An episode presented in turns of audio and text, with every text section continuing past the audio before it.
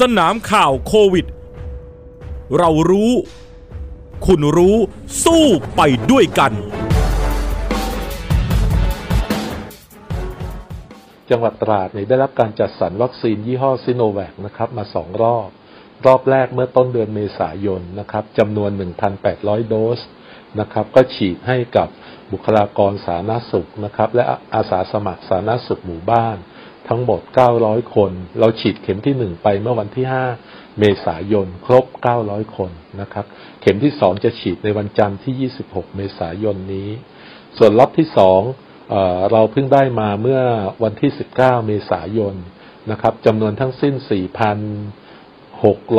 4,760 โดสนะครับ อันนี้นี่ทั่วทั้งจังหวัดนะครับ ก็จะฉีดได้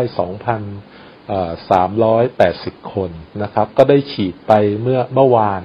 คือวันที่ 21 เมษายน อาจจะมีโรงพยาบาลชุมชนบางแห่งนะครับ ที่มีขนาดเล็กอาจจะต้องฉีดต่อในวันนี้ แต่ในส่วนของโรงพยาบาลตราดเนี่ยเราได้รับจัดสรร 880 คนนะครับหรือ 1,760 โดสนะครับ แล้วก็ฉีดไป 879 คน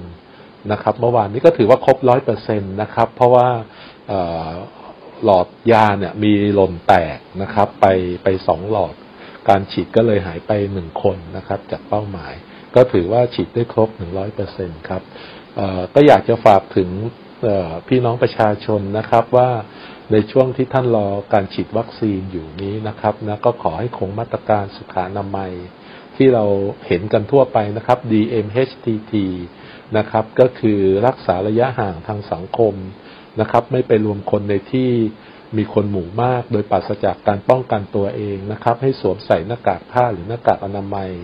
หมั่นล้างมือบ่อยๆนะครับ เวลาไปเข้าห้างสรรพสินค้าร้านค้าร้านอาหารต่างๆ ถ้าเขามีลงชื่อนะครับ หรือมี QR code ให้สแกนเข้าแอปไทยชนะ ก็กรุณาใช้มือถือสแกนไว้นะครับ แล้วก็ให้ผ่านการตรวจคัดกรองอุณหภูมินะครับ เท่านี้ก็ เพื่อที่จะสร้างความมั่นใจนะครับ ว่าท่านสามารถป้องกันตัวเองได้ แล้วกรณีที่มีผู้ติดเชื้อนะครับทางผู้รับผิดชอบเนี่ยก็สามารถที่จะสอบทานเส้นทางของท่านและของผู้ติดเชื้อได้ครับ สนามข่าวโควิด เรารู้ คุณรู้สู้ไปด้วยกัน